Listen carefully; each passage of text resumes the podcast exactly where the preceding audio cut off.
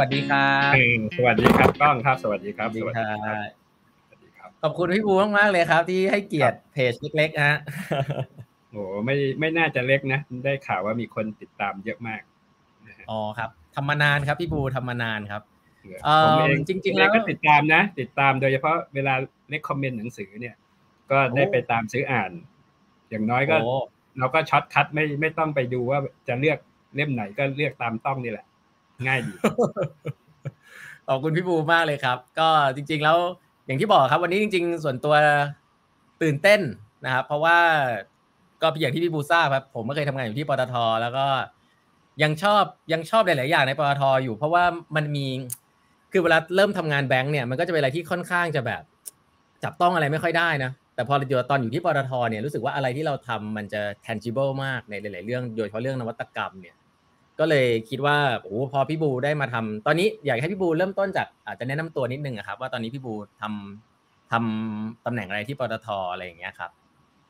ครับก็ก่อนอื่นนะครับ ก็ต้องขอสวัสดีนะครับ แฟนเพจแปดบรรทัดครึ่งนะครับ ก็เป็นครั้งแรกเหมือนกันที่ได้มาออกรายการกับกับต้องนะครับ จริงแล้วก็รู้จักน้องเขามานานตั้งแต่อยู่อยู่ที่ปตทแล้วก็เห็น พัฒนาการแล้วก็เห็นความตั้งใจนะครับ ต้องบอกว่าต้องเห็นความตั้งใจในในการที่จะปลูกปั้นในเรื่องของเรื่องใหม่ ๆ เรื่องนวัตกรรมเรื่องอะไรให้เกิดขึ้นกับประเทศไทยนะต้องบอกว่าให้เกิดขึ้นกับประเทศไทยมันไม่ใช่แค่แค่ปตทนะครับที่ก่อนจะแนะนำตัวก็ต้องแฮปปี้เบิร์ดเดย์ย้อนหลังนะเมื่อวานเกิดนะครับก็ก็ขอให้มีความสุขนะครับ สุขภาพแข็งแรงนะครับ แล้วก็ทำรายการดีๆ ให้กับแฟนเพจต่อไปนะครับ ก็สั้นๆนะครับ ชื่อบุรนินรัตนสมบัตินะครับ ปัจจุบันเป็นรองกรรมการผู้จัดการใหญ่ นวัตกรรมและธุรกิจใหม่นะครับ บริษัทปตทจำกัดมหาชน วันนี้เราเปลี่ยนแล้วนะครับ จากเดิมที่เป็นนวัตกรรมและดิจิตอลเนี่ย เราบอกว่าเราเราตัดเป็นนวัตกรรมและธุรกิจใหม่นะครับก็ก็เรียกว่ามีความชัดเจนมากขึ้นนะครับ ในการที่จะผลักดันตัวธุรกิจใหม่ ๆ ซึ่งมันมาจากฐานของวิทยาศาสตร์และเทคโนโลยีนะครับ อันนี้ก็เป็น เป็นสิ่งที่เราดำเนินการกันอยู่ จริงแล้วก่อนหน้านี้ต้องบอกว่า ผมเนี่ยอยู่ปตทมาสามสิบปีนะครับโอ้โหก็เรียกว่าเป็นถ้าเป็นเป็นเด็กก็คือตั้งแต่โรงเรียนจบมัธยม จบมหาวิทยาลัย จบปริญญาโท แล้วก็ยังผ่าน management trainee นะครับ เพราะว่าการทำงานในองค์กรใดองค์กรหนึ่ง เกือบสามสิบปีเนี่ยแสดงว่าหนึ่งองค์กรนั้นมันมันต้องดี นะครับ หรือมันต้องมีอะไรที่เรารู้สึกว่าเราเราเราสนุกแล้วเราอยากจะทำกับมัน หรือไม่ก็มีอีกออปชันหนึ่งไม่มีที่ไปนะครับ แต่ว่าจริงๆผมเชื่อว่าองค์กรอย่างปตทเนี่ย น่าจะเป็นองค์กรที่เปิดโอกาสให้ถ้าคนอยู่แล้วมีความสุขเนี่ยสามารถได้ได้ใช้ชีวิตตั้งแต่เริ่มต้นจนถึงถึงการเกษียณอายุนะครับ อันนี้ก็ก็ก็เป็นสิ่งที่ที่ดี แต่ว่าการอยู่ 30 ปีของผมเนี่ย ก็ต้องบอกว่าเป็นคนที่โชคดี เปลี่ยนงานบ่อยนะครับ แล้วก็เปลี่ยนงานเนี่ย สามสี่ปีก็เปลี่ยนครั้งหนึ่ง แล้วก็ได้ผ่านงานที่เรียกว่างานใหม่ ๆ และเป็นงานสำคัญในตั้งแต่ตั้งแต่เริ่มเข้าเลย แล้วก็จนถึงปัจจุบันนะครับ ตั้งแต่เริ่มเข้าเนี่ย ตอนนั้นมีการเปิดเสรีตลาดธุรกิจน้ำมัน เรียกว่ามีการเปิดเสรีธุรกิจน้ำมันก็เข้ามาปตทพอดี ก็มาทำในเรื่องของเรื่องของกลยุทธ์การตลาดและการกำหนดราคา ซึ่งผมว่าเป็นสิ่งที่โชคดีมากการที่ได้ทำเรื่องของ pricing strategy ตอนนั้นเนี่ยถ้าเทียบกับสิ่งที่เป็นนวัตกรรมตอนนี้เนี่ยก็คือจริงแล้วเราสามารถรู้ cost model และ revenue model แล้วก็วางแผน overall ของ activity เลยมันจบลงกันด้วยที่เราเซตราคา แล้วมีกำไรหรือขาดทุน อันนี้ผมว่าเป็นสิ่งที่ที่ที่ได้เรียนรู้ตอนในองค์กรปตทนะครับ ถัดมาเนี่ย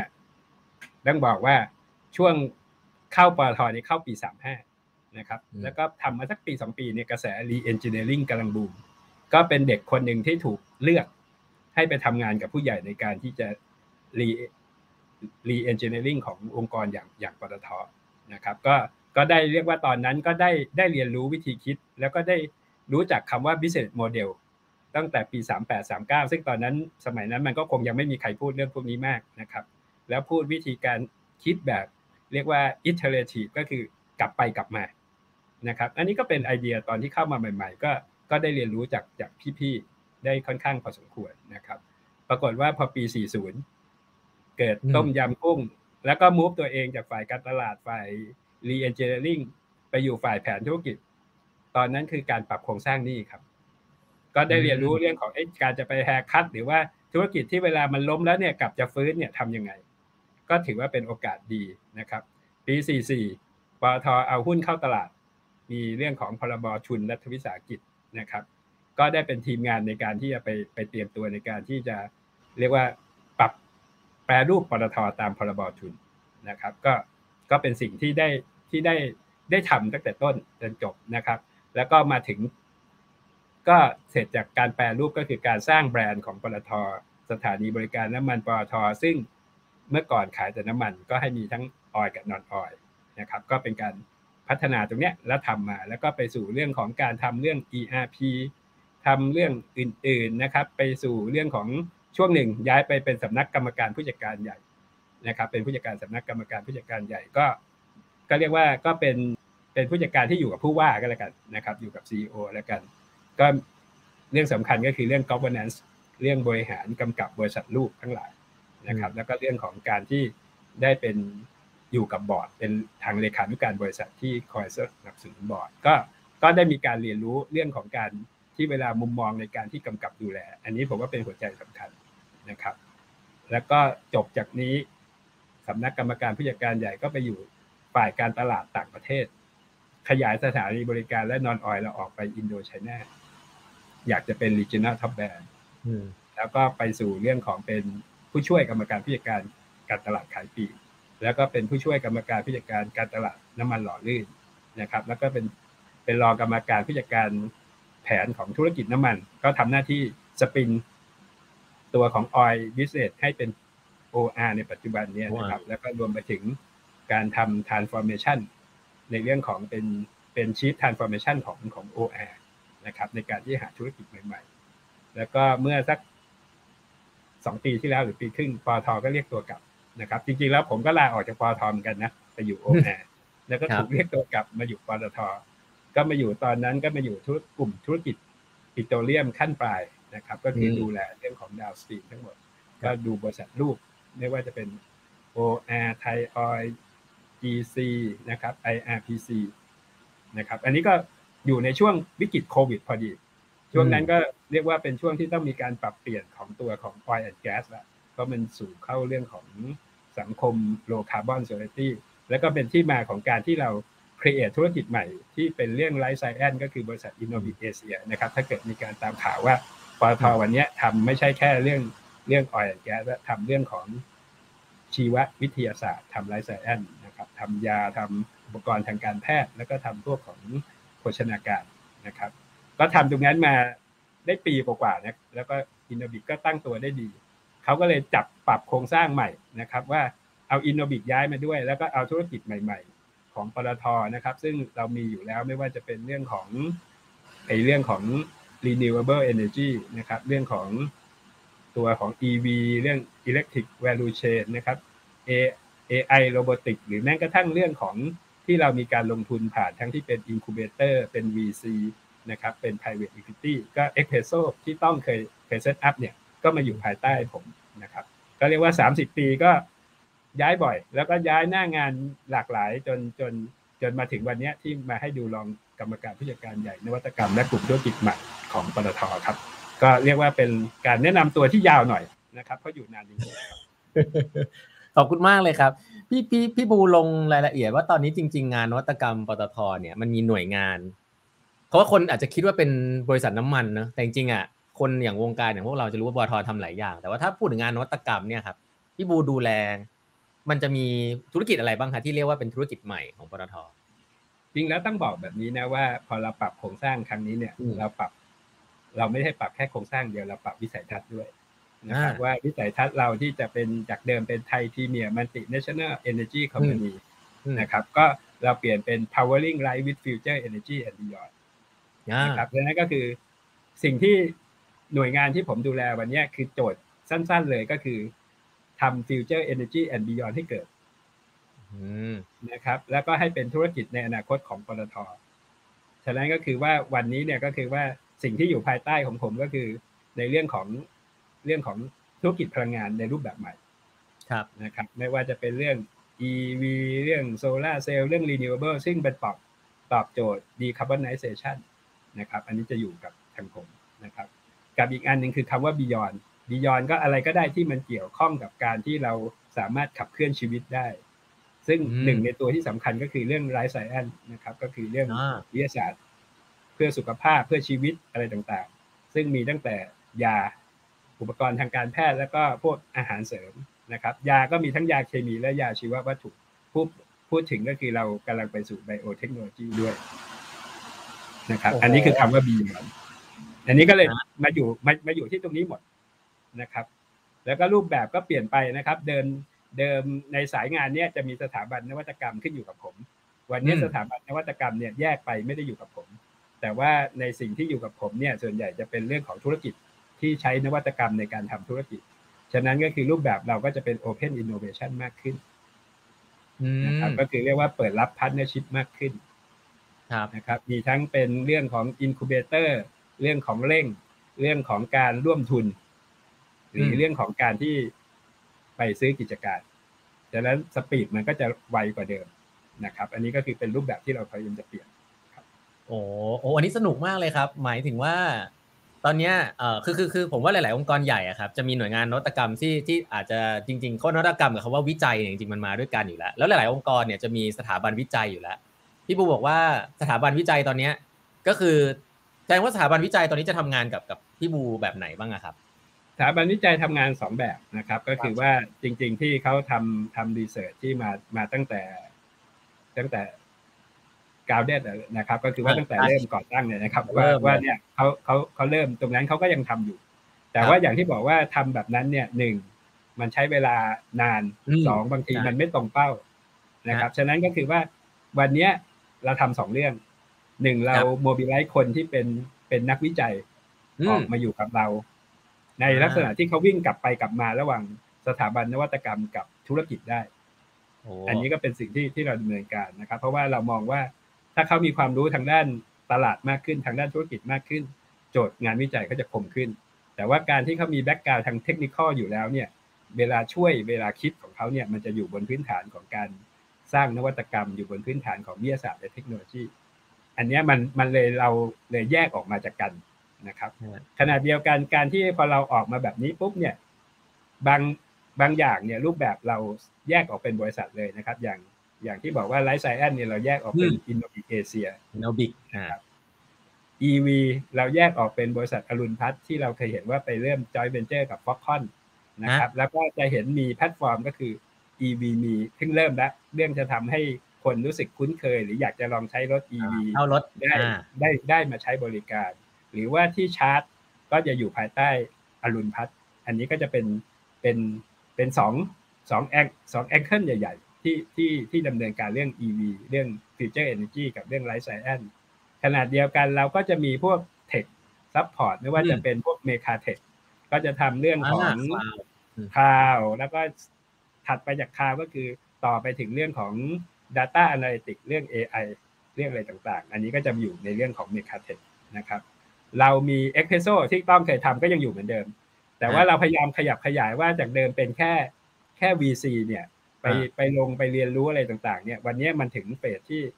ลงด้วยแล้วก็ต้องไปไปบิวธุรกิจเองด้วย หรือว่าเอาสิ่งที่เราลงเนี่ยมา create เป็นเป็นเป็นเป็นธุรกิจด้วย อันเนี้ยตัว ExpresSo ก็ยังอยู่ แล้วก็พยายามเริ่ม shift ไปเพราะว่า จากเดิมที่เรายังไม่มี life science วันนี้เรามี life science จากเดิมที่เราไม่มี EV เราเริ่มมี EV ตรงนี้ ExpresSo ก็ไม่ต้องไปดูมาก แต่ ExpresSo ก็ต้องไปเริ่มหาสิ่งใหม่ ๆ แล้วก็ tech ที่อีกสักห้าปีสิบปี หรือแม้กระทั่งเรื่อง decarbonization อันนี้จะเป็นโจทย์ที่ให้ ExpresSo เข้าไปดูนะครับ อันนี้ก็ก็เริ่มให้เห็นว่าตรงนี้มา พอ ExpresSo มาเนี่ยสิ่งที่เราเรียนรู้ว่าการลง VC เนี่ยบางทีมันใช้เวลา แล้วมันก็เป็นการเรียนรู้ตั้งแต่ beginning เกินไป เราก็เริ่มเห็นโมเดลของการลง private equity อืมเพราะว่า private equity เนี่ยบางทีมันลงทั้งแต่เริ่มต้นหรือว่าลงในบริษัทที่ดีแล้ว แต่ว่ายังยังไม่ยังไม่สมบูรณ์เพียงพอแล้วก็ไป adjust มัน อันนี้เราก็ investment ทั้งหลายที่เกี่ยวกับเทคมันยังอยู่กับกับทางทางตัวธุรกิจใหม่เนี่ยครับ ก็เรียกว่ามีเครื่องมือครบนะครับ ในการที่จะลงทุนแล้วก็มีองค์คาพยพหลากหลาย ในการที่เข้าไปดำเนินการเรื่องพวกนี้ครับ โอ้โห นี่ผมฟังก็ขนลุกเลยนะครับพี่คือมันแค่ไม่กี่ปีที่ผมออกมาแต่โอ้โหมันมันตื่นเต้นมากเลยนะครับ มันมีแบบชื่อชื่อของบริษัทอย่าง Foxconn เองเนี่ย หรืออย่างบริษัทพวกนี้จริงๆอะคือมันมันเป็น real sector ที่ที่ใหญ่มากนะครับ การทำบริษัทคลาวหรือการทำ EV เข้าใจว่า EV มีเนี่ยให้เช่ารถ ใช่ด้วยใช่ไหมให้เช่ารถแล้วก็พยายามจะเป็นแพลตฟอร์มเป็นโซซายตี้คือ คือเชื่อว่า สุดท้ายพวกรถไฟฟ้าหรืออะไรต่างๆ มันมันต้องมาพร้อมกับ smart mobility ครับ ถ้าเรื่องของนี่ผมถามเรื่องปัญหาง่ายๆในองค์กรใหญ่ครับพี่บูผมคิดว่าอันนี้อันนี้ทุกคนน่าจะเข้าใจได้ เวลาเราพูดเรื่องไฟฟ้าพูดอะไรอย่างเงี้ยมันเป็นการ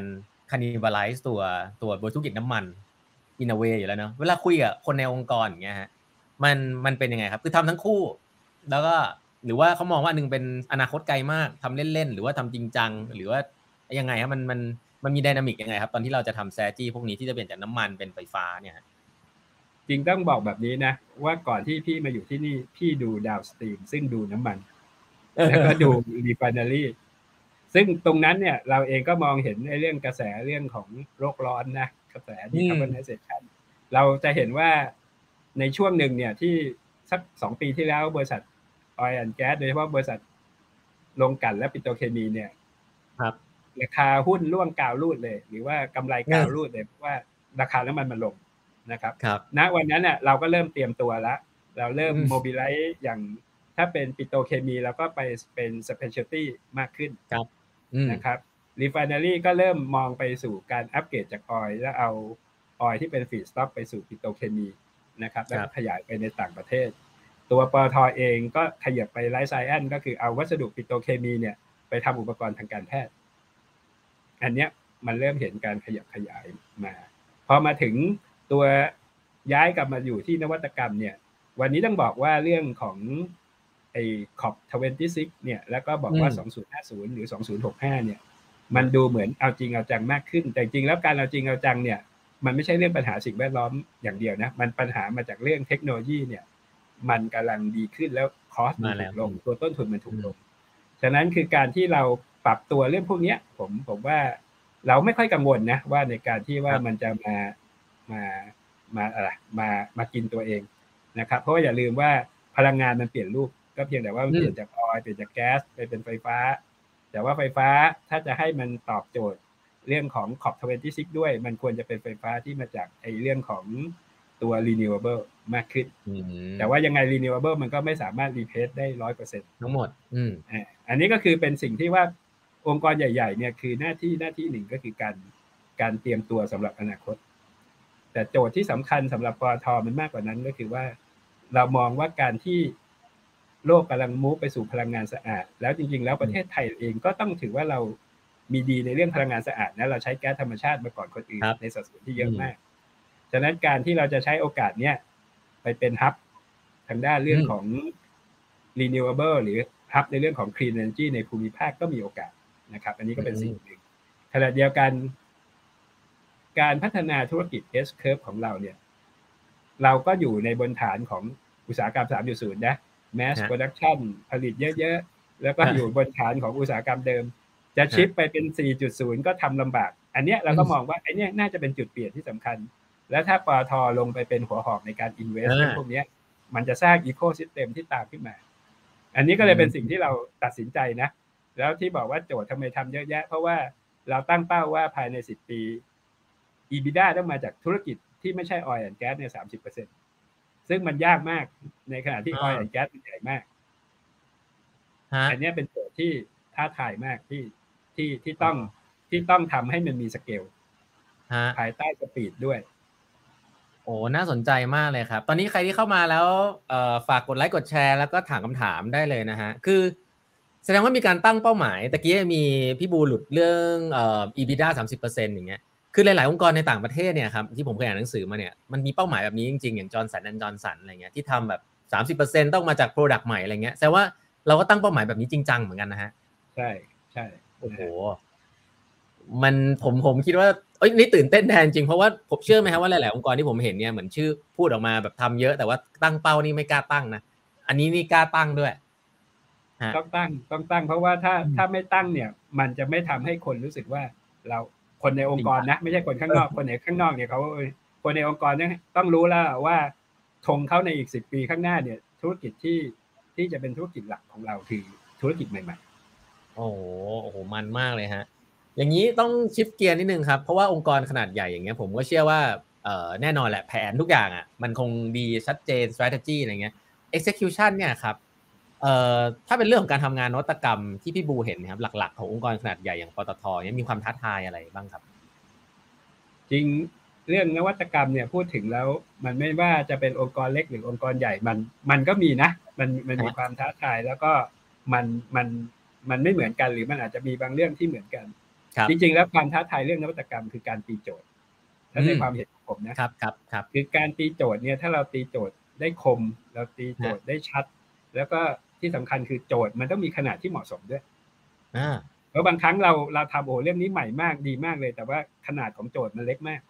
อืมฉะนั้นคีย์ก็คือเนี่ย ไม่ว่าเล็กหรือใหญ่เนี่ยผมว่าคือการตีโจทย์สำคัญนะคอืรับมแล้วก็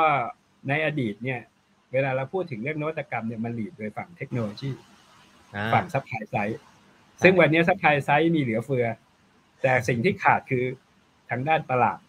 Market อ่า Side เนี่ยมันไม่มีใคร identify ออกแล้ว Market Side เนี่ยมันมันเป็นฝั่งที่ค่อนข้างจะ dynamic อืมเปลี่ยนตลอด อันเนี้ย อันเนี้ยคือเป็นสิ่งที่สิ่งที่จำเป็นสำคัญมากก็คือเรื่องของนวัตกรรมอะมันมันต้องขายได้ แล้วมันต้องมีอยู่ในตลาดได้ในภาพเนี้ยคือมันเป็นสิ่งที่สิ่งที่ไม่ว่าเล็กหรือใหญ่ ก็เป็นสิ่งที่ที่จำเป็น แต่ว่าองค์กรใหญ่กับองค์กรเล็กเนี่ย มันอาจจะมีความต่างกันนิดนึงก็คือว่า องค์กรใหญ่เนี่ยคำว่า sense of survival เนี่ยมันไม่มันไม่เชิงดูอดายนะอืมอืมมันเป็นเรื่องของบางเรื่องมันเป็นเรื่องของ risk มันเป็นเรื่องเป็นเรื่องของการ governance บางทีเราก็บอกว่า เอ๊ะ องค์กรใหญ่มันไม่สามารถล้มตัวเองได้ถ้าเกิด ไม่ได้เกิดจากการล่วไหลหรือเกิดการทุจริต ครับ อันเนี้ยแต่จริงๆแล้ว มันก็ค่อยๆก่อนไปนะฉะนั้น sense of survival ของขององค์กรใหญ่เนี่ยบางที มันตีคนละโจทย์กับองค์กรขนาดเล็กเพราะองค์กรขนาดเล็กเนี่ยเขา เขาต้องทำให้ได้ อืม อันเนี้ยเป็นสิ่งที่สิ่งสิ่งสิ่งสิ่งที่อาจจะมีความแตกต่างกัน ถ้าเป็นองค์กรใหญ่ อีกอันหนึ่งความเป็น entrepreneurship อ่าเพราะว่าองค์กรใหญ่เนี่ยคือ แน่นอนมันมีความเป็น entrepreneurship ไม่เท่ากันในแต่ละคน ครับ อันเนี้ย อันเนี้ยเพราะว่าเพราะว่ามันเป็นเป็นองค์กรที่เรียกว่ามีมี ยูนิฟอร์มที่ชัดเจนแล้วล่ะ มี organization มี formal organization ที่ชัดเจนแล้วอืมความเป็น entrepreneurship มันอาจจะต้องแตกต่างกัน แต่จริงครับแล้วความเป็น entrepreneurship เนี่ยสำหรับผมเนี่ย มันแก้ได้ก็คือเราใช้ concept ของ partnership อืมก็เราก็ไปจับกับรายเล็ก ๆ หรือว่าองค์กรเล็ก ๆ ที่เขามี entrepreneurship สูง ๆ แล้วเรา support เขาให้ได้เนี่ย อันเนี้ยมันนี้มันมันก็น่าจะแก้ได้ และที่จะยากที่สุดอีกอันหนึ่งคือการสร้างความเข้าใจในองค์กร เพราะว่าเวลาองค์กรเล็กเนี่ย เวลาเราพูดถึงเรื่องโค้ดเนี่ยมันแป๊บเดียวไงเพราะว่าฐานมันต่ำถามมันต่ำใช่ exponential growth มันไม่ยาก แต่เออองค์กรขนาดใหญ่ฐานมันเยอะฉะนั้นเวลาพูดไปทำไปตั้งนานโอ้โหทำดีมากเลยนะคุณไปยังไม่เห็นเห็นใช่หนึ่งเปอร์เซ็นสองเปอร์เซ็นเวลาไปเออพูดแล้วมัน นักลงทุนหรือว่าคนในองค์กรมันจะให้ค่ามันก็จะรู้สึกแบบก็ลำบากนะโอ้โหไอคนทำทำแทบตายนะแต่เออกระเตื้องมานิดเดียว อืม อันเนี้ยมันก็เลยเป็นเป็นโจทย์ว่าทำไมถึงบางธุรกิจเลย spin ออกไปเพราะมันวัด exponential growth ได้ แล้วก็อืมหลาย ๆ คนก็มองว่า บางครั้งก็ปตท.ถ้าทำดีๆ ก็ไม่จำเป็นต้องเอาทุนปตท.ร้อยเปอร์เซ็นต์นะถ้าเป็น project ดีๆเดี๋ยวก็มีคนพร้อมที่จะร่วมลงทุนกับเราหรือ support เรา นะครับ อันนี้ก็เป็นอืมเป็นสิ่งที่สิ่งที่เรียกว่าเป็นเป็นเป็นอะไรเป็นอุปสรรคหรือเป็นอะไรขององค์กรใหญ่ ๆ แต่ทั้งหลายทั้งปวงเนี่ยผมผมมั่นใจอันหนึ่งก็คือว่าตอนที่เราแยก Innobic Asia ออกไปทำ life science เนี่ยเป็นโมเดลที่เราทดลองแล้วประสบความสำเร็จ บริษัทเนี้ยตั้งมาเมื่อประมาณวันที่ 18ธันวาปีที่ครับแล้วเองปีหนึ่ง วันเนี้อินโนบิ a เอเชียมีบริษัทลูกสี่ห้าบริษัทแล้ว โอ้ มีธุรกิจร่วมทุนไปสามสี่อันแล้วจากเดิมที่เราไปซื้อบริษัทยาเจเนริกที่ไต้หวันหกเปอร์เซ็นต์กว่าๆล่าสุดเนี่ยบอร์ดได้อนุมัติการลงทุนเพิ่มทำให้เราเป็นผู้ถือหุ้นใหญ่เป็นบริษัทยาเจเนริกที่มีเครือข่ายระดับโลกนะ อันนี้อันนี้ก็เป็นสิ่งที่เราเราก้าวไปได้ เราร่วมทุนกับ NRF ในการทำแพนเบดอืมขนาด3,000ตันต่อปีแล้วเป็นการ supply วัตถุดิบให้กับ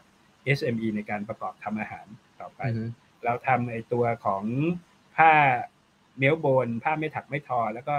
อุปกรณ์อะไรต่างๆ ซึ่งใช้พลาสติกจาก IRPC ร่วมทุนแล้วก็ยังมี project ที่ที่ที่เยอะแยะ ที่เราก็ทำไป อันเนี้ยคือให้เห็นว่า พอเราเริ่มเปลี่ยนกระบวนการทำงานเป็นลักษณะแบบนี้เนี่ย มันเริ่มเห็นการเปลี่ยนแปลง แล้วปกติถ้าต้องเคยอยู่ปตทจะรู้ว่าตั้งบริษัทใหม่เนี่ย บอร์ดจะเป็นคนปตททั้งหมด Innobic Asia ที่เราตั้งไปเนี่ย มีบอร์ดทั้งหมดแปดท่านหกท่านเป็นคนข้างนอกสองท่านคือปตทคือพี่โอ้เป็นประธานแล้วก็อ่าทางการเงินมาหนึ่งคน อีกอีกหกคนเป็นอดีต MD บริษัทยาอืมไทยที่บริษัท global ที่ในอยู่ในภูมิภาคเป็นคุณหมอครับเรียกว่าเป็นการ run แบบใหม่ไปเลย แล้วก็ set up ครับแล้วก็โมเดลเนี้ยมันก็เป็นที่มาหลังจากนั้นอรุณพลัส ก็ตามมาในการทำ EV ฮะอรุณพลัสก็ไปหา partner ก็คือ Foxconn อืมอันเนี้ยเริ่มเห็นแล้วว่า วันเนี้ยปตทเริ่มขยับขยาย อรุณพลัสกับ Foxconn เสร็จทำที่เป็นแพลตฟอร์มในการผลิตไอตัวไอเรียกว่าอะไรเป็นแพลตฟอร์มในการผลิตอุปช่วงล่างรถ หรือว่าตัวครับตัวตัวระบบ power train ของรถอืมวันนี้เราก็ไปขาดในเรื่องนี้ก็ไปจับแบตเตอรี่กับ GPSC อ่า ดังนั้นก็คือพอมี power train มีแบตเตอรี่ แล้วก็มีทำเป็นลักษณะเป็นเป็นแล้วว่าเป็นเป็นอะไรเป็น OEM ให้กับบริษัทรถยนต์เนี่ย วันนี้อืมมันก็เริ่มมีความสมบูรณ์ต่างๆ มากขึ้น อันเนี้ยก็โจทย์ก็คือเวลาทำธุรกิจใหม่วันนี้จะไม่ได้พูดถึงธุรกิจแต่ละพูดถึงการสร้าง ecosystem ครับก็เรียกว่าเป็นมุมมองใหม่ของของปตทจน จนปตทเห็นว่าแนวทางนี้เป็นไปได้ ก็เลยเปลี่ยนวิสัยทัศน์อันนี้ก็คือเป็นที่มาของการเปลี่ยนวิสัยทัศน์ซึ่งตั้งมา 14 ปี วิสัยทัศน์เดิมใช้มา 14 ปีครัแล้วบเปลี่ยนเป็นวิสัยทัศน์ใหม่เนี่ยแหละครับ โอ้อันนี้น่าสนใจอันหนึงคือผมอยากจะรู้อินไซต์ครับว่าช่วงที่ผ่านมาเนี่ย ผมว่าการตั้งบริษัทใหม่ๆ ของปตทเนี่ยมันก็ทำได้ไม่ไม่ได้คล่องตัวขนาดนั้นเวลาทำบริษัทอันนี้มันตั้งบริษัทกันเยอะแยะอะไรอย่างเงี้ยการตัดสินใจที่มันรวดเร็วขึ้นหรืออะไรอย่างเงี้ยมันมันเกิดขึ้นจากอะไรครับ factor ที่มัน trigger เรื่องเรื่องเหล่านี้ทำให้ปตทผมเข้าใจว่า move ได้เร็วขึ้นพ อสมควรเลยอะมันมันเกิดอะไรขึ้นครับมันถึงสามารถทำได้ อันนี้ถ้าถ้าถามนะว่าจากการที่ที่เราทำก็ต้องชมว่าผู้บริหารในยุคอืมอดีตนะเขาวาง foundation มามามาดีพอสมควรนะครับปูพื้นเรื่องเรื่องพวกเนี้ยไม่ว่าจะเป็นเรื่องตั้งแต่สมัยผู้ว่าประเสริฐที่พูดถึงคุณครัปบระเสริฐที่พูดถึงเรื่องของการที่ต้องมีขนาดสเกลเรื่องของการที่ Scale เรามีมี value chain นะครับครับดรไพรินมาพูดถึงเรื่องของการสร้าง TAGNOC อืมนะครับเรื่องของเทคโนโลยีเรื่องเรื่อง green แล้วก็สร้าง VISTECนะครับคุณเทวินก็พูดถึงเนี่ยการที่มี VC มี e x p r e s s o มีทีมใหม่ ๆ มีทีมรุ่นใหม่เข้ามาทำคุณชาญสิงห์ก็พูดเรื่องดิจิตอลแล้วก็คุณผู้ว่าปัจจุบันก็คือคุณอัตพลเนี่ยพูดถึง partnership and platform อันเนี้ยอืมเขาเขาปูพื้นมาให้เห็นว่า ว่าไอ้เรื่องพวกเนี้ยมันมันจำเป็นต้องไป ทีนี้ปัจจัยภายนอกที่เริ่มเห็นก็คือว่า ประเทศไทยเองเนี่ย มันขาด S curve ใหม่ๆ แล้วก็ถ้าประเทศไทยไม่มีการพัฒนาเรื่องพวกนี้อย่างจริงจังเนี่ย เราน่าจะตกขบวนอืมอันนี้ก็เป็นที่มาว่าแมนเดตของปอทที่มาทำเรื่องเนี้ย มันไม่ใช่แมนเดตของปอทคนเดียวนะมันเป็นแมนเดตของประเทศด้วย ครับ ที่เราโอ้อยากจะ เราอยากจะช่วยยกตรงนี้ขึ้นมา เพื่อว่าเพื่อว่าตรงนี้แหละ มันจะทำให้ให้อนาคตเนี่ย มันมันอะไรเรียกว่ามันสามารถที่จะไปเรื่องพวกนี้ได้มากขึ้น อีกอันหนึ่งที่พี่คิดว่าสำคัญวันนี้เนี่ยในอดีตพอเราพูดถึงเรื่อง innovation แล้วพูดถึงเรื่อง startup มันอยู่ในวังวนของดิจิตอล อืม ใช่ ในอดีตเนี่ย ถ้าเป็นยุทธศาสตร์ n v m e a n เนี่ยดิจิตอลมันคือ n นะ แต่วันเนี้ยดิจิตอลมันคือ mean มีเพราะดิจิตอลมันเป็น basic ที่ต้องมีแล้วไปผสมกับเทคโนโลยีอื่น พอมันผสมกับเทคโนโลยีอื่นเนี่ย มันทำให้ความหลากหลายในการออกหน้างาน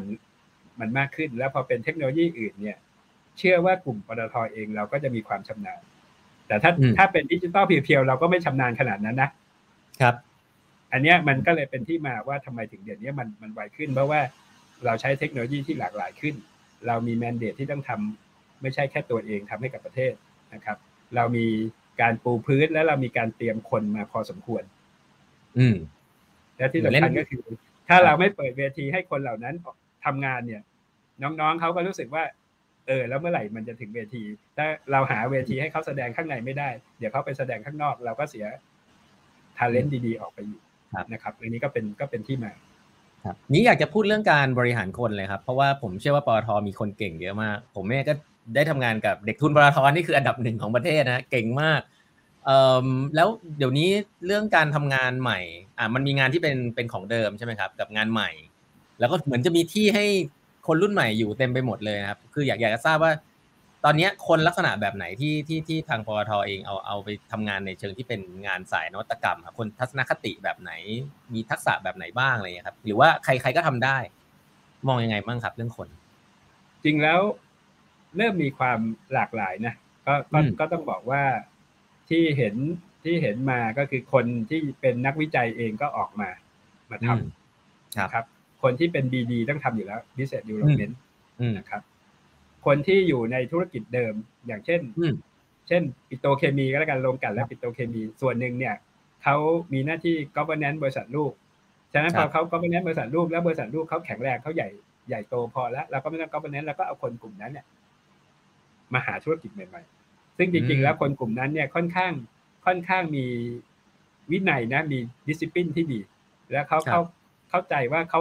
เขามีมีมุมมองในเชิงธุรกิจที่ที่ดีอยู่แล้ว อันเนี้ยเรามาเติมในสิ่งที่เป็นเรียกว่าให้เขากล้าคิดกล้าทำแล้วก็ทำเรื่องใหม่ๆผสมผสานกันอันเนี้ย อันเนี้ยเป็นเป็นเป็นสิ่งที่สิ่งที่ทำให้สิ่งที่ทำให้ไปได้ค่อนข้างดี และที่สำคัญก็คือเราไม่ทำคนเดียวแล้วพ อเราใช้วิธีการไปร่วมทุนไปจอยเวนเจอร์ ไปดึง partner อื่นมาเนี่ยไอสิ่งที่เราทำไม่เป็นเนี่ย เราเติมเต็มด้วยคนอื่น แต่ในขณะเดียวกันสิ่งที่เราแข็งแรงคือการบริหารจัดการเรื่องการเงินเรื่องของการที่วางยุทธศาสตร์ เราก็ไปเสริมเขาอันนี้ก็เลยเป็นสิ่งที่สิ่งที่เรียกว่าน่าจะเป็นเป็นเป็นโจทย์ที่สำคัญ ฉะนั้นคือ เราเองก็มีนักเรียนทุนที่เวลาถึงเวลาเขาก็ หมุนไปทำอย่างอื่นนะ อันนี้ก็เยอะนะลาออกไปก็เยอะ แต่เราคิดว่าวันนี้ลาออกไปเนี่ย เราจับมาเป็นพันธมิตรให้หมดนะแล้วดีซะอีกเขาเขาอะไรเขาไปเป็นหัวในบางจุดหรือเป็นเป็น head ในบางเรื่องเนี่ย แล้วเขามีความเข้าใจปตทอยู่แล้วเนี่ย การที่เราจะมาผสมผสานทำในเรื่องพวกนี้เนี่ยอนาคตยิ่งง่ายนะพี่เชื่อว่าพี่จะพยายามจะใช้โมเดลเนี้ยดึงเอ็กปตทเนี่ย ที่โลดแล่นกลับมามาช่วยสร้าง แล้วไม่ใช่สร้างให้ปตทด้วยนะอันนี้มันคือสร้างให้กับประเทศ อืมครับ โอ้สำหรับในในในส่วนตัวครับพี่พี่บูมองว่าคนคนแบบไหนครับที่เวลาแบบสูนในงาน HR ครับเวลาทำเราจะเราจะเอาคนไปทำงานที่เป็นวัตกรรม ซึ่งมันเป็นงานความเสี่ยงสูงไม่แน่นอนอย่างเงี้ยเออเป็นคนแบบไหนครับที่ที่ที่ที่จะเหมาะกันทำงานงานใหม่ ๆ ต้องมีคุณสมบัติอะไรบ้างครับ อันแรกนะคือ เขาต้องสนุก อันนี้คือต้องสนุกอยากจะทำงานนั้นก่อนนะเพราะว่าเรื่องเรื่องนวัตกรรมเนี่ยเป็นมันก็เหมือนการทดลองมันเหมือนกับการที่ต้องไปเสี่ยงมาเกิดทำในสิ่งที่ยังไม่พร้อมเนี่ย ถ้าใจเขาไม่รักแล้วเขาไม่คิดว่าทำเรื่องนี้เพราะความสนุกเนี่ย อันเนี้ย อันนี้น่าจะลำบากเราเราเราจะถามก่อนเลยนะเรื่องเนี้ยคือคุณคุณอยากมันใช่ไหมคุณอยากมันอยากมันถูกไหมอันนี้เป็นเป็นเป็นเป็นเป็นเรื่องที่หนึ่งก่อน เรื่องที่สองคือ ในมุมหนึ่งเนี่ย เราพยายามต้องเติมนะ อันนี้ต้องบอกว่าเติมในมุมของตลาดพอดีพี่จะมีประสบการณ์อยู่ทางด้านตลาดทางด้านธุรกิจเยอะฉะนั้นคือจริง ๆ แล้วเนี่ยบางทีบางเรื่องเขาเขาไปติดกับกับดักเทคโนโลยีติดกับดักกับเรื่องที่เขาเขามีความรู้สึกชอบส่วนตัวเนี่ยชอบแต่ว่าบางทีตลาดมันยังไม่รู้หรือว่าตลาดมันยังไม่ชอบ จริง ๆ แล้วมันไม่ได้บอกว่าว่าตลาดไม่ชอบบางที ถ้าเขาเข้าใจตลาดดีพอแล้วเขาอธิบายได้ถูกจุด อธิบายเทคโนโลยีเขาได้ถูกจุดเนี่ยบางทีตลาดก็ตอบรับ ฉะนั้นก็คือว่าเราพยายามดูว่าเขามีเทคโนโลยี แต่เราต้องเติมเต็มเรื่องเรื่องตลาด ฉะนั้นคนที่มีมุมมองทางด้านตลาด น่าจะมีจะมีส่วนในการที่เราเราเราเริ่มมองมากขึ้นนะครับครับและที่สำคัญก็คือว่า เขาต้องขยันอธิบายนะเพราะเวลาพูดถึงนวัตกรรมมันคือความฝันนะ อืม คือความฝันระดับหนึ่ง ฉะนั้นถ้าเขาสามารถที่จะอธิบายความฝันเขาให้คนอื่นเข้าใจได้ โดยง่าย อันนี้ก็ก็ว่าเป็นสิ่งที่ดีนะ ซึ่งตัวอย่างก็ต้อมก็อธิบายความฝันของต้อมภายในแปดบรรทัดเนี่ย อันนี้คือทีไงครับ คือเรื่องพวกนี้คือบางทีมันจำเป็นนะ คือบางทีเราเก่งเรารู้หมดนะเราเออนี้เทคโนโลยีดีให้ตายนะแต่เราอธิบายเขาไม่ถูก อืมครับแล้วการอธิบายเนี่ย บางทีมันอธิบายไม่ใช่ข้างนอกนะ มันต้องอธิบายทั้งข้างในด้วยอืมเพราะเวลากว่าจะฝ่าด่านองค์กรใหญ่ ๆ เนี่ย บางทีเขาไม่ใช่เป็นอุปสรรคนะเขาไม่ใช่ว่าเขากลัวนะแต่บางทีเราอธิบายแล้วเขาไม่เข้าใจ อืมหรือเข้าเราใจอธิบาย ไปแทนที่จะไปปิดความกลัวเข้าไปเสริมความกลัวเข้ามาอีกเสริม อันเนี้ยก็นั่นคือต้องพยายามเนี่ยพยายามปรับอืมปรับคนที่จะมาอยู่แบบนี้แล้ว แล้วหลาย ๆ อันเนี่ย โดย background แล้วไม่น่าเชื่อนะว่าว่า บางทีแล้ว background ก็มีส่วนแต่ว่า background ไม่ใช่ทั้งหมด น้องๆหลายคนเนี่ยจบ Chem Eng ก็ทำบางเรื่องได้ บางคนอืมจบ Chem Eng ทำดิจิตอลทำไฟแนนซ์ก็ได้ อืมอันเนี้ยมันเป็นสิ่งที่สิ่งสิ่งที่ไปได้ บางคนจบ HR ไปช่วยพี่ขายของก็ได้ก็มีตอนนี้ อืม ครับ ก็ถือว่าจริง ๆ แล้วเราเราเรายึดหลักว่าถ้าเราเปิดโอกาสแล้วเขาชอบในเรื่องนั้นจริง ๆ เนี่ย ต้องบอกแบบนี้ว่าบางเรื่องนวัตกรรมบางทีถ้าเรามองให้เป็นเรื่องใกล้ตัว มันก็คือในชีวิตประจำวันเราอะไอสิ่งใหม่ ๆ ที่เขาเห็นจากเมืองนอกหรืออะไรต่างๆมา อืมครับ แล้วในเชิงของผู้บริหารนะครับพี่บูองค์กรใหญ่เนี่ยจะมีแบบอ่ามีเด็ก ๆ อยากทำงานใช่ไหมฮะให้เขาทำแต่ว่ามันก็จะมีลำดับขั้นมีผู้บริหารระดับกลาง ซึ่งการที่จะเลือกผู้บริหารระดับกลางผมว่าก็ก็สำคัญที่เขาจะไปดูแลน้องๆ เนี่ย ผู้บริหารที่จะต้องไปดูแลคนทำงานนวัตกรรมเนี่ยเขาจะต้องมี มีวิธีการบริหารงานแบบใหม่ไหมจริงเขาเขาต้องสำคัญนะ ผู้บริหารระดับกลางเนี่ย ผมว่าเป็นอืมเป็นเป็นสิ่งสำคัญที่ที่จริง ๆ แล้วถ้าน้องๆสามารถคอนวินเขาได้เนี่ย จริง ๆ แล้วเป็นการทดสอบสนามที่ดีนะจริง ๆ ผู้บริหารระดับสูงเนี่ยส่วนใหญ่ก็จะบอกว่า เออ ฉันเห็นด้วยฉันสนับสนุนจริง ๆ นะ แต่ไม่ค่อยให้เวลาไม่ได้ลงไปอันเนี้ยถ้าผู้บริหารระดับสูงลงไปคุกเนี่ยนะ ระดับกลางเขาก็จะเห็นว่าระดับสูงก็เอาแบบนี้นะอ่าเดี๋ยวเขาก็จะปรับแล้วก็ถ้าน้องๆพยายามที่อธิบายให้ผู้บริหารระดับกลางเข้าใจ แล้วเขาสามารถพูดต่อในสิ่งที่น้องกำลังทำอยู่ได้เนี่ย อืม อันเนี้ยมันโอกาสที่จะขายได้นะอืม แต่บางทีเด็กก็จะบอกว่าโอ้ยทำไปก็เสร็จไม่ผ่านแต่จริงๆแล้วถ้าพยายามอธิบายให้ให้เอาคำพูดของเราเนี่ยไปไปใส่อืมปากผู้บริหารระดับกลางแล้วให้มาพูดต่อกับผู้บริหารระดับสูงอ่าได้ อันเนี้ยครับยุคขายมันผ่านอยู่แล้วฮะอันเนี้ยมันก็พี่เป็นบูมันครับมันก็เป็นสิ่งที่มันต้องทั้งคู่อะนะทั้งอืมทั้งบนและกลาง แต่จครัริงบๆแล้วระดับกลางเนี่ยเขาเขาไม่ใช่ไม่รู้นะเขาเข้าใจแต่ว่าเพียงแต่ว่าเขาอาจจะห้าสิบห้าสิบเพราะว่าเขาเคยมี culture อีกแบบหนึ่งหรือว่าอืมเขาจะมีความรู้สึกว่า พูดแล้วได้บวกหรือพูดแล้วได้ลบอ่าแต่ว่าไอ้ระดับเด็กๆก็จะไม่รู้ว่าพูดไปฉันก็ไม่มีอะไรเสีย นะอืมมันก็จะเป็นต่างกันเอาไงไม่เหมือนกัน อืมอืมจริงอันนี้อันนี้อันนี้เป็นแฟกต์นะ อันนี้เป็นความเห็นส่วนตัวนะ แต่ว่าครับเราเริ่มเห็นว่าว่ามันเป็นแบบนี้แล้วก็เราเริ่มเห็นว่า เดี๋ยวนี้ผู้บริหารระดับกลางเนี่ย เริ่มเริ่มลงมาผลักดันเรื่องพวกนี้มากขึ้น และที่สำคัญสิ่งที่เราเริ่มเห็นก็คือว่า พอเราแตกบริษัทเยอะอืมถ้าผู้บริหารระดับกลางไม่ถือธงขึ้นมาเองเนี่ย คุณโปรโมทไม่ได้นะเพราะมีบริษัทใหม่ขึ้นมาเนี่ย อืมครับ งานนวัตกรรมกับ แล้วแล้วแล้วอย่างนี้เอ่อปกติแปดบรรทัดครึ่งเราจะคุยกับผู้บริหาร HR เยอะนะฮะเวลาคุยเรื่องนวัตกรรม แล้วอย่างนี้ทางการบริหารคน incentive ต่างๆเนี่ยมันมันจะลิงก์ไปยังไงครับกับงานนวัตกรรม เพราะว่างาน traditional กับงานนวัตกรรมที่บางที หลาย ๆ ที่ก็จะมึน ๆ ในการบริหารคนเหมือนกันว่าต้องมี structure ใหม่หรือเปล่า มีวิธีการสื่อสารกับพนักงานยังไงนะครับ อันนี้อันนี้น่าจะเป็นความยากอยู่พอสมควรนะ เพราะว่าเพราะว่าอย่างที่บอกว่าพอเป็น oil and gas เนี่ยก็ก็มันเหมือน มันเหมือนอะไรอะเขาเขาก็เขาก็ระดับหนึ่งอะนะเขาก็จะมี salary base มีครับมีอืมเงินเดือนมีโบนัส แต่ว่าพออืมไปพูดถึงเรื่องของบริษัทใหม่ ๆ เนี่ยอืมมันก็จะมีความรู้สึกว่า เออว่ามันว่ามันมันก็ยังมีความเสี่ยงนะ มันมีความไม่เสี่แน่ยงนอนแล้วกว่าแล้วกว่ามันจะโกดเนี่ย แล้วเออเด็กๆก็บอกว่าทำองค์กรอย่างบริษัทใหญ่เนี่ยมันไม่มี มันไม่มีอะไร stock option นะ มันไม่ได้มีอะไรแบบเนี้ย ก็อืมก็เป็นสิ่งที่สิ่งที่อันเนี้ยเป็นเรื่องที่ยาก ฉะนั้นวันนี้อืมเองก็คือสิ่งที่เราพยายามทำก็คือว่าหนึ่งทำไมถึงต้องคนคนนั้นเนี่ย ต้องต้องมีใจรัก แล้วก็คิดเรื่องว่าเขาจะทำอันเนี้ยเพื่อให้เขา achieve อะไรบางบางอย่างก่อน ถ้าเขาครับเอาเรื่องของ benefit มาตั้ง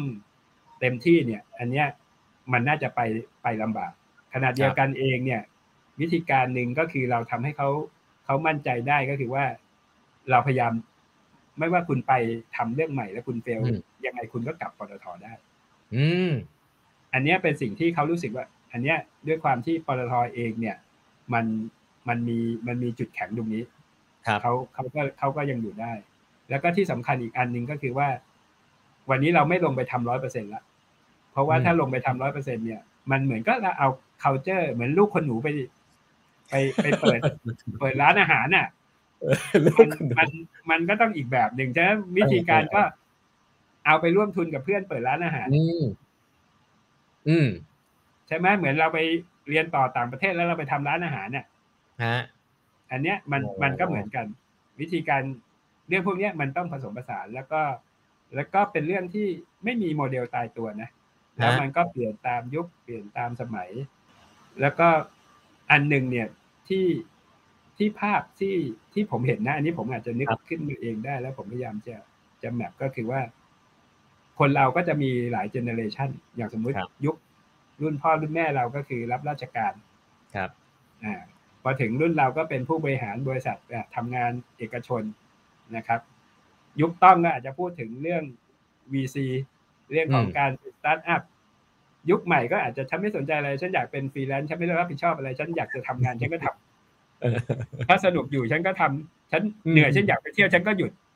ก็ไม่อยากอาจจะไม่อยากเป็นเจ้าของสตาร์ทอัพก็ได้นะครับดังนั้นคือวันเนี้ยมันมันมีหลาย generation เราเราใช่อาจจะ mix กันยังไงนะครับอืมแล้วก็เป็นความโชคดีก็คือว่าอย่างที่บอกว่า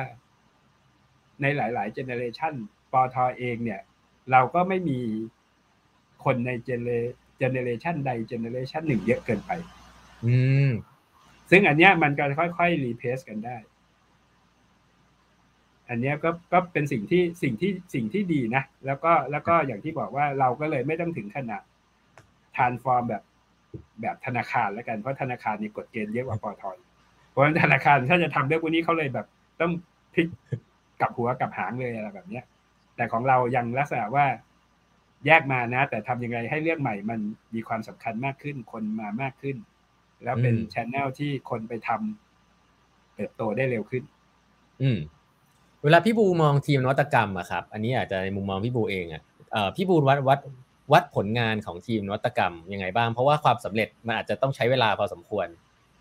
อ่าบางทีเขาวัดเรื่อง speed เรื่องอะไรอย่างเงี้ยครับแต่ว่าพี่พี่บูมองยังไงครับ ทีมนวัตกรรมที่ที่ที่ที่ที่ที่ work เนี่ยควรจะวัดผลงานเขายังไง จริงแล้วอันเรื่องหนึ่งก็คือว่าสำหรับผมเองนะ ผมผมฮะเปลี่ยน ผมเปลี่ยนจากคำว่านวัตกรรมเป็นธุรกิจใหม่อืม เรากำลังพูดทำธุรกิจใหม่ที่เราไม่คุ้นเคย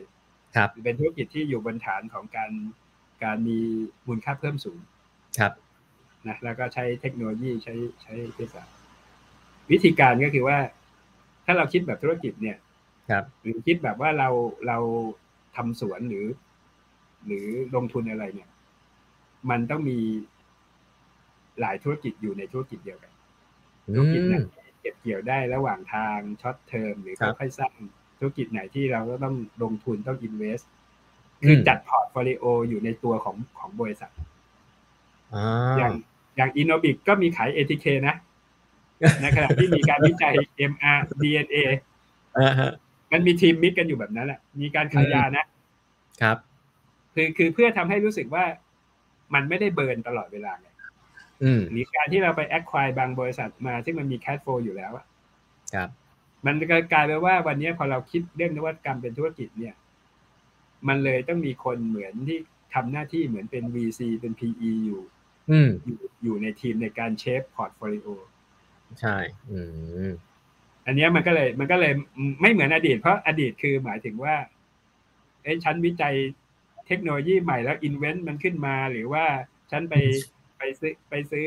เทคโนโลยีมาแล้วก็มามาโคดนิ่งในประเทศอะไรแบอืมเนี้ยอืมอืมวันเนี้ยมันเลยที่ที่เลยบอกว่า เราเลือกการสร้างนวัตกรรมเป็นธุรกิจใหม่ แล้วเราเลือกการสร้างแบบไม่ได้ทีละชิ้น เราเลือกสร้าง ecosystem แล้วเราจะคิดว่า ecosystem ไหนจะเก็บไว้ที่เรา ecosystem ไหนที่ใช้ partnership อืมแล้วช่วยกันให้โตไปด้วยกัน ยากมากอันนี้คือเป็นสิ่งที่ พยายามหาวิธีใหม่นะ เพราะว่าเราก็เรียนในสิ่งจากที่ที่ที่ pain point ที่เวลาในอดีตของของเรามา แล้วก็ภาพเนี้ยมันเป็นจุดที่จุดที่คนไทยมีมีงานวิจัยดีๆ เยอะมากนะ แต่ว่าสุดท้ายไปไม่ถึง commercialเพราะว่าเราวาง sequence หรือว่าเราไม่เราไม่แบ่งอะไรแบ่งกำลังหรือแบ่งจังหวะดีๆ คือต้องบอกว่าเรื่องธุรกิจใหม่เรื่องนวัตกรรมคือการวิ่งมาราธอนนะ อืมสปีดเร็วมากก็ ก็ได้ระดับหนึ่งหรือว่าสปีดช้าเกินไปก็อาจจะไม่ดี แต่ว่าการรักษาระยะห่าง หรือว่าการวางแผนในแต่ละ แต่ละกิโลเนี่ยสำคัญ อืมครับโอ้โหชัดชัดเจนมากนะครับพี่บูโอ้โหนี่ผมคุยกับพี่บูนึกว่าคุยแป๊บเดียวที่คุยไปจะชั่วโมงนะฮะนี่คุยสนุกเหมือนดูดความรู้จากพี่บูนะครับแต่อันนี้ก็เป็นสิ่งที่ ก็ต้องลองผิดลองถูกนะ อันไหนอันไหนได้อันไหนไม่ได้ก็ก็ปรับนะ อันนี้อันนี้มันก็เลยบอกว่าไม่ได้เป็นสูตรตายตัวครับมีคำถามจากทางบ้านเล็กน้อยครับบอกว่าคำถามนี้อาจจะคลาสสิกหน่อยไม่รู้ที่ปตททีมงานหลาย ๆ ที่อาจจะมีปตทจะมีมีอย่างนี้อยู่บ้างก็คือว่า คือปกติแล้วเนี่ยเวลาสร้างทีมนวัตกรรมเนี่ยแบบว่าเราต้องคนเนี่ยค่อนข้างสำคัญ สมมุติว่ามันมีบางที่ที่เขาเหมือนกับว่าเขาดีคูดคนไม่ได้ เอ่อแล้วควรจะทํำยังไงฮะคือการการการเชฟทัศนคติคนพี่พี่บูเชื่อเรื่องการเปลี่ยน บริหารคนยังไงให้เขาจากไม่อยากทำเป็นอยากทำอะไรเงี้ยพี่พี่บูเชื่อไหมหรือว่าจริงมันต้องเป็นการหาคนที่มันอยากทำอยู่แล้วเออจริงแล้วมันมันอย่างที่บอกคนมันก็จะมีจะมีหลายกลุ่ม คนที่อยากจะทำอยู่แล้วก็คือไอ้พวกนี้อาสาสมัครยกมือ คนที่รอเพื่อนก่อน ดูนี่ว่าไปแล้วรอดไม่รอด อันนี้ก็ไม่ได้บอกว่าเขาไม่อยากเปลี่ยนนะ แต่เขาเขารอดูก่อนแล้วรอดูกันนะ แล้วก็อีกอันหนึ่งไม่ว่าจะยังไงฉันก็ไม่เอาอะ ฉันจะอยู่แบบเนี้ยอืม แต่ว่าถ้าฉันอยู่แบบนี้ แต่ฉันไม่มายุ่งก็โอเคไงอ่าถูกไหมอันนี้อันนี้มันนี้มันมันเป็นเป็นถ้าเป็นศิลปะ จริง ๆ แล้ว ถ้าถามผมเนี่ย ตั้งแต่ผมอยู่ดูเรื่องเกี่ยวกับตลาดเนี่ย ผมก็เชื่ออยู่สองอย่างนะ ก็คือ คือ first mover อันนี้คนคนที่เป็น first mover ถ้าเขาไปแล้วเขาสามารถทำตั้งแต่ต้นจนจบเนี่ยเขาจะประสบความสำเร็จได้ดีเพราะเขานำคู่แข่งตลอด กับอีกคนกลุ่มคนหนึ่งคือ fast follower จริงๆสองคนนี้จะเป็นคนที่ประสบความสำเร็จ บางทีเราไม่จำเป็นต้อง first mover แต่ว่าเราดู first mover วิ่งยังไงแล้วเราเห็นโอกาสและจังหวะแต่ว่าคุณต้องเป็น fast follower นะ ไม่ใช่คุณทิ้งแล้วเบอร์ เป็นที่สี่ที่ห้านะหมายถึงว่าคุณก็เป็นเบอร์สองเบอร์สามรอเบอร์หนึ่งพลาด หรือว่ารอเบอร์หนึ่งผิดทางตัน แล้วคุณก็คุณก็ค่อย ค่อยเก็บเกี่ยวไงฉะนั้นคือก็เชื่อว่าถ้าเกิดเราติดขัดจริง ๆ แล้ว เราไม่ได้ first mover มาเราก็ต้องหา fast follower มาร่วมทีมนะครับโอ้ชัดเจนครับ ผมว่าอีกมุมหนึ่งที่แฟนๆเพจอาจจะอยากจะได้คำแนะนำจากพี่บูคือเรื่องของ career นะครับ พี่บูมีมุมมองในเชิงการทำงานยังไงบ้างครับ เพราะว่าก็ถึงก็ต้องถือว่าพี่บูประสบความสำเร็จใน career พอสมควร เพราะว่าจากสามสิบปีในปตทขึ้นมาทำงานตรงนี้เนี่ย ผมคิดว่ามันมี learning อะไรบ้างครับ ที่จะจะแชร์ได้บ้างว่าการทำงานโดยเฉพาะในองค์กรที่อาจจะขนาดกลางถึงขนาดใหญ่เนี่ย เราควรจะมีทัศนคติในการทำงานอย่างไรที่ทำให้เราเติบโตใน career จริงถ้าถามเรื่องเนี้ยก็เคยคิดตั้งแต่ในอดีต แล้วก็จนถึงปัจจุบันเนี่ย ก็คือว่าจริงแล้วเราทำให้ over job เรา step หนึ่งอืมเพราะว่าถ้าเราทำ over job เรา step หนึ่งเนี่ย มันจะมีความโดดเด่นที่คนมองเห็น อืม สมมุติถ้าเราเข้ามาเป็นเป็น junior เราก็ต้องทำให้เป็นเหมือนระดับกลางๆละเหมือนเป็นผู้จัดการจะเป็นพนักงานก็ทำให้เหมือนเป็นผู้จัดการแผนก เป็นผู้จัดการแผนกก็ทำทำให้เหมือนเป็นผู้จัดการส่วน เป็นผู้จัดการส่วนก็ทำให้เป็นผู้จัดการฝ่ายคืออันเนี้ย หมายถึงว่าถ้าเราคิด ahead step เราเนี่ย เวลามุมมองที่เราคิดหรือเวลาความเข้าใจในการคิดของเราเนี่ย หรือทำไมถึงนายเรา yes หรือนายเรา no กับ project เนี่ย มันจะง่ายขึ้น แต่ว่าถ้าเราเอามุมเราเอามุมเราคิดเนี่ย บางทีเราก็จะรู้สึกว่า เอ๊ะทำไมเรื่องนี้นายนายไม่เข้าใจเลยวะอะไรแบบเนี้ยแต่ถ้าเราคิดเป็นตัวเขาอีก step หนึ่งเนี่ย มันก็จะเห็น แต่ว่าเราก็ไม่ต้องคิดแบบเขานะ ว่าไม่ใช่ไป play safe ให้เขานะเราก็ดันของเราด้วยแต่ว่าเราต้องเข้าใจไอ้ step วิธีการทำงานเนี่ย ว่าถ้าอยากจะอยู่ในองค์กรใหญ่ ๆ แบบเนี้ยก็คือคือหนึ่งก็คืออย่างที่บอกคิด over step ไปอันหนึ่งนะครับ อันที่สองคือองค์กรใหญ่ ๆ ต้องมีเพื่อน อืมมีเพื่อนทั้งภายนอกและภายในองค์กรนะครับ เพราะว่าองค์กรใหญ่ ๆ เนี่ย การจะทำอะไรให้ประสบความสำเร็จเนี่ย มันต้องทำงานเป็นทีมครับดังนั้นถ้าการที่ที่มีเพื่อนทั้งในและนอกองค์กรเนี่ย มันจะช่วยเสริมแล้วเวลาวิธีคิดของเราเนี่ย มันมันไปได้กันทั้งแผงอืมอันอันนี้อันนี้น่าจะต้องต้องต้องมีไว้ในในในองค์กร องค์กรขนาดใหญ่วันแมนโชก็อาจจะเห็นได้บางครั้งแต่ว่าวันแมนโชมันต้องวิ่งระยะยาววันแมนโชมันก็ลำบากอะอื มอืมมันมันอาจจะต้องต้องมีเรื่องพวกนี้อยู่นะครับ แล้วก็ที่สำคัญก็คือว่า ต้องพร้อมจะเปลี่ยนงานบ่อยๆ คือเบื่อต้องเดินออกไปบอกว่าเบื่ออ่าแล้วอยากทำงานใหม่ บางทีมันมันตายด้วยด้วยข้อสุดท้ายไงมีเพื่อมีนั่นแต่พอเบื่อแล้วก็ทนอ๋อแล้วทนมันมีอยู่สองอย่าง ทนแล้วอยู่ไม่ได้ก็ออกจากองค์กรหรือว่าฮะ ทนแล้วก็เดินไปบอกนาย บางทีบางบางเรื่องของความเบื่อบางที บางทีมันก็อาจจะไม่ใช่เบื่อ มันก็มาทำแล้วทำอีกมากี่ปีแล้วก็อาจจะรู้สึกเบื่อได้เอออืมอะไรแบบเนี้ยก็คือว่า ก็พยายามหมุนอยู่เรื่อยๆเพื่อเพื่อเพื่อเพื่อลดความเบื่อ และจริงแล้วบางทีมันความเบื่อมันไม่ใช่ว่าเบื่อจากข้างในอย่างเดียวนะบางทีไม่เบื่อ แต่ว่าสบายเกินไปมันก็เกิดความเคยชิน ก็ต้องพยายามทำตัวอย่าให้เคยชิน อืมคือทำให้ลำบากสักนิดหนึ่งเพราะว่าการที่ลำบากสักนิดหนึ่งเนี่ย หรือการที่เราหมุนไปทำเรื่องใหม่ ๆ เนี่ย มันทำให้เราต้องลำบากอีกแล้ว เพราะมันถึงสเต็ปที่เราต้องไปหาความรู้เพิ่มหรือไปหาเพื่อนร่วมงานเพิ่ม แต่ว่าถ้าเรารู้สึกว่าไอ้งานนี้ฉันทำได้ดีทำได้เก่ง อันเนี้ยมันจะมีความเคยชินแล้วแล้วถึงเวลาเอาอยู่ไปอีกทีหนึ่งตายแล้วสิบปีแล้วฉันจะย้ายไปอีกแผนกหนึ่งฉันไม่ทันละ ก็เชียร์เชียร์ให้ให้ต้องพยายามคือองค์กรใหญ่ ๆ เนี่ยเราเราต้อง alert ตัวเองอยู่ตลอดเวลา อืมครับ ถ้าผมเชื่อนะครับ จริง ๆ คุยกับพี่บูสั้นๆวันนี้เนี่ยผมผมเชื่อเหลือเกินว่า ตอนนี้มีคนอยากจะตื่นเต้นกับสิ่งที่ปตททำเพราะวันนี้ผมผมฟังเนี่ย ผมยังว่าพี่บูเล่าได้ชัดเจนมากว่ามันมีอะไร และน่าจะต้องการคนเยอะพอสมควร อยากให้เชิญชวนหนะฮะถ้ามีคนที่เขาสนใจอยากทำงานกับปตทตอนนี้อาจจะ คนมีประสบการณ์คนรุ่นใหม่ที่รู้ว่าปตทกำลังจะเปลี่ยนเรื่องพวกนี้เนี่ยอยากจะสมัครงานอะไรเงี้ยพี่บูช่วย ช่วยเชิญชวนหน่อยฮะว่ามีงานตรงไหนน่าน่าสนใจยังไงบ้างฮะจริงก็ก็อย่างที่บอกนะว่าว่าถ้าเราบอกว่าเอาตามวิสัยทัศน์เออคือครับไอตัว future energy and beyond เนี่ยครับลองไปดูอะไรที่มันเป็นธุรกิจพลังงานที่เป็นพลังงานสะอาดครับพลังงานใหม่ ๆ อันเนี้ยซึ่งคำว่าพลังงานสะอาดพลังงานใหม่ ๆ มันไม่จำเป็นต้องเป็น คนผลิตพลังงานอย่างเดียวนะการใช้อ่าระบบหรือการใช้เพิ่มประสิทธิภาพพลังงานพวกนี้มันก็ตามมานะครับ ส่วนธุรกิจ beyond ที่ตอบโจทย์กับเรื่องของเกี่ยวกับเรื่องของ powering life เนี่ยมันมันมีเยอะแยะมากเลย โดยเฉพาะที่ผมพูดไปแล้วว่า วันเนี้ยโลกมันกำลังเปลี่ยนจากสิ่งที่เป็นกายภาพเป็นดิจิตอลแล้วเรากำลังพูดถึงชีวภาพอืมจริงๆแล้วชีวภาพก็จะเป็นอีก field หนึ่งซึ่งซึ่งเป็นเรื่องใหม่สำหรับปตทนะครับ แล้วปตทเองก็กำลังเริ่มมองแล้วก็ผมก็กำลังคิดกับทีมงานเหมือนกันว่าอย่างพวกอืมไบโอไซด์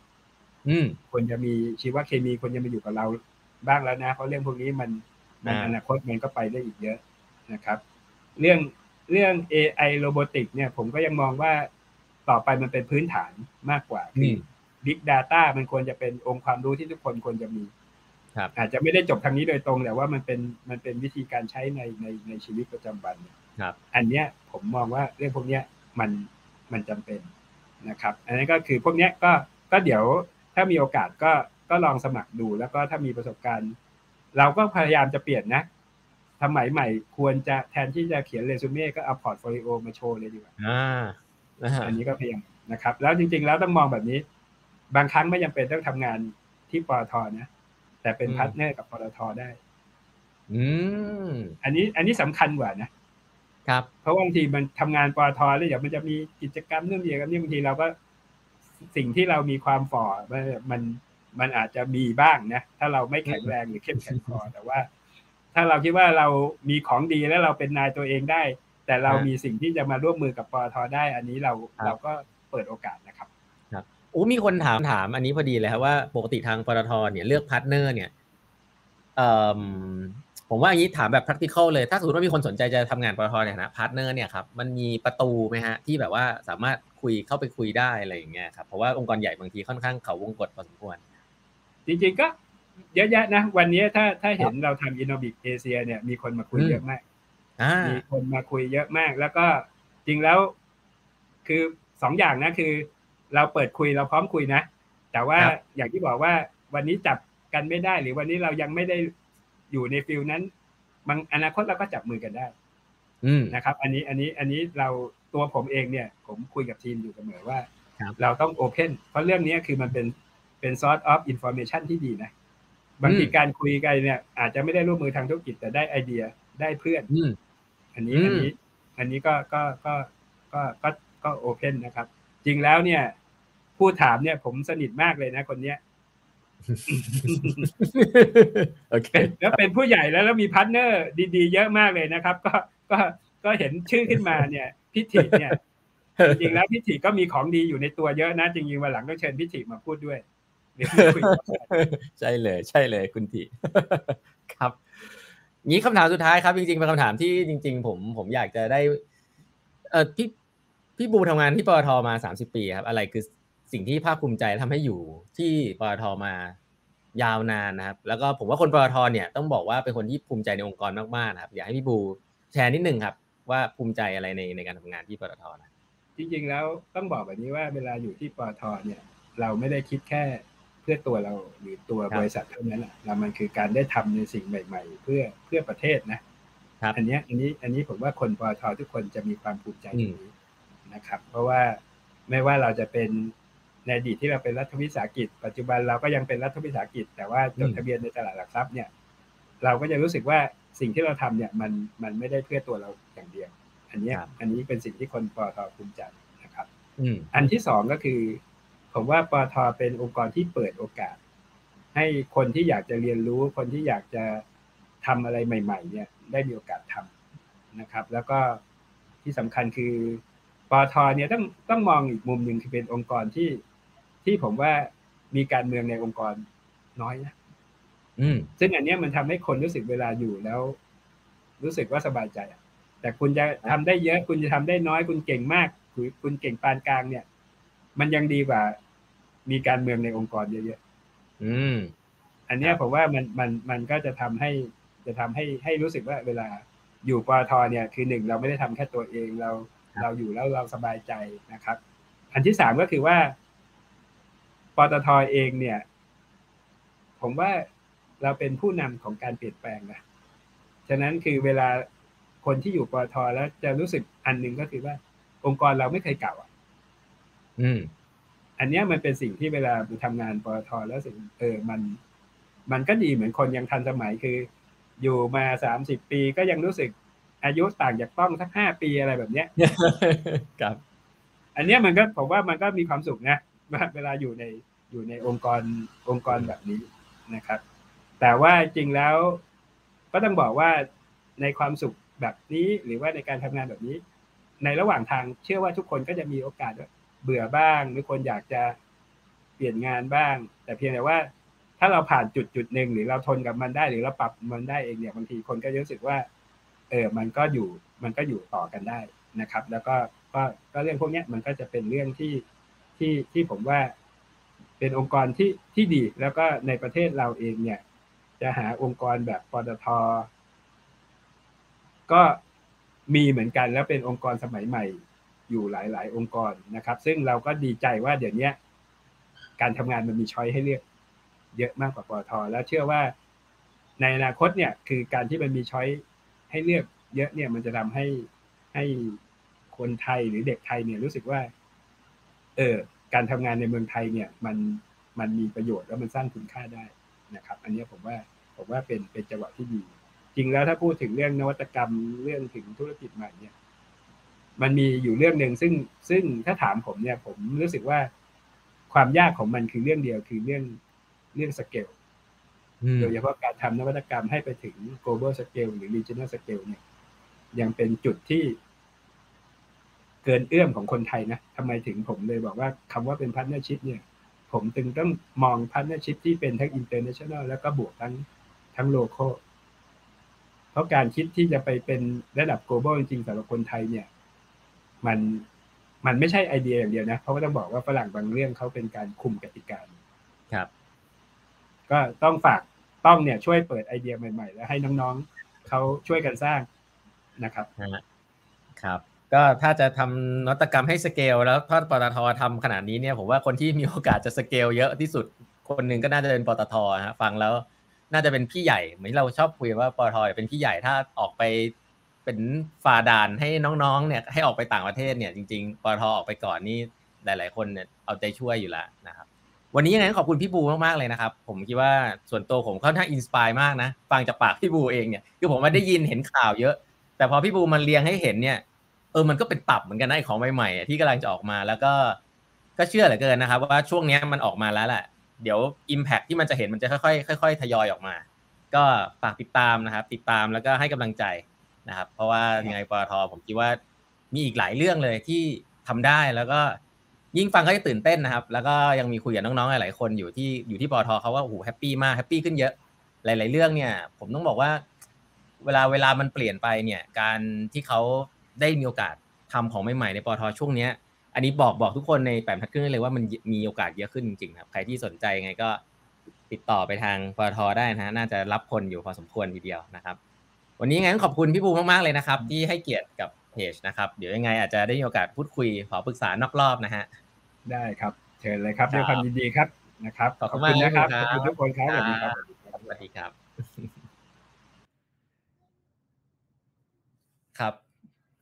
โอ้โห จริง ๆ ก่อนที่จะออกไปขอฝากคอมเมนต์ไว้นิดนึงนะครับ ว่าวันนี้คุณได้เรียนรู้เรื่องอะไรบ้างเนี่ย จริง ๆอะผมผมต้องบอกว่าปตทเนี่ยเป็นที่ที่พิเศษอันหนึ่งของผมนะ เพราะว่าเวลาผมฟังเนี่ยผมจะนึกภาพสะท้อนออกมาแล้วสิ่งที่พี่บูพูดวันนี้เนี่ยหลาย ๆ เรื่องเนี่ยที่ผมผมเรียสปอนก็คือว่าเออธุรกิจใหม่ของปตทที่ที่พูดกันถึงเนี่ยนะครับ จริง ๆ แล้วมันมีการพูดถึงมาสักพักแล้วแหละในข้างในเนาะแต่ว่าสิ่งที่ วันนี้ชัดเจนเรื่องหนึ่งเลยนะครับ ซึ่งผมว่าเป็นสิ่งที่องค์กรหลาย ๆ ที่เนี่ยพยายามที่จะทำแต่ว่าอาจจะทำแล้วช้าหน่อยก็คือเรื่อง partnership ตอนนี้เนี่ยองค์กรใหญ่ ๆ หลาย ๆ ที่นะครับ อย่างปัจจุบันผมก็ทำงานอยู่ในแบงก์เนี่ยก็จะเริ่มเรื่อง partnership เยอะขึ้น เมื่อก่อนเนี่ยเขาเรียกว่าเราก็จะคิดว่าพายมันมีแค่นี้เราก็อยากได้ชิ้นใหญ่ของพายนะฮะแต่ตอนนี้ผมว่าองค์กรใหญ่หลาย ๆ ที่เริ่มเปิดที่จะขยายพายให้มันใหญ่ขึ้นแล้วคือสร้าง value เพิ่มขึ้นเราไม่ต้องเอาทั้งหมด เราเอาครึ่งเดียว แต่เราไปหาพาร์ทเนอร์ที่เขาเก่งกว่าเรา ซึ่งผมคิดว่า